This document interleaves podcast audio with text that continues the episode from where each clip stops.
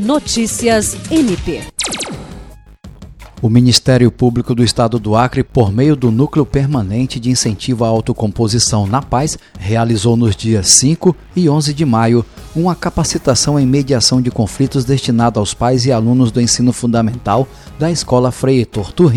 na cidade do Povo. Ministrada pela coordenadora geral do NAPAZ, promotora de justiça Diana Soraya Tabalipa Pimentel, e pela equipe do órgão auxiliar do MP Acreano, a oficina é uma etapa do projeto Mediação intervenção efetiva nos conflitos escolares, que visa promover a sensibilização e capacitação da comunidade escolar a fim de disseminar a cultura de paz, fortalecer o diálogo mútuo e renovar o conceito de justiça. A coordenadora geral do NAPAZ explica que a intenção é ensinar a linguagem da paz, que as pessoas aprendam a se comunicar de uma forma não violenta e saibam mediar conflitos, que sejam protagonistas de suas vidas e, quando tiverem um conflito, saibam conversar sobre esse problema e achar uma solução. Jean Oliveira, para a Agência de Notícias do Ministério Público do Estado do Acre.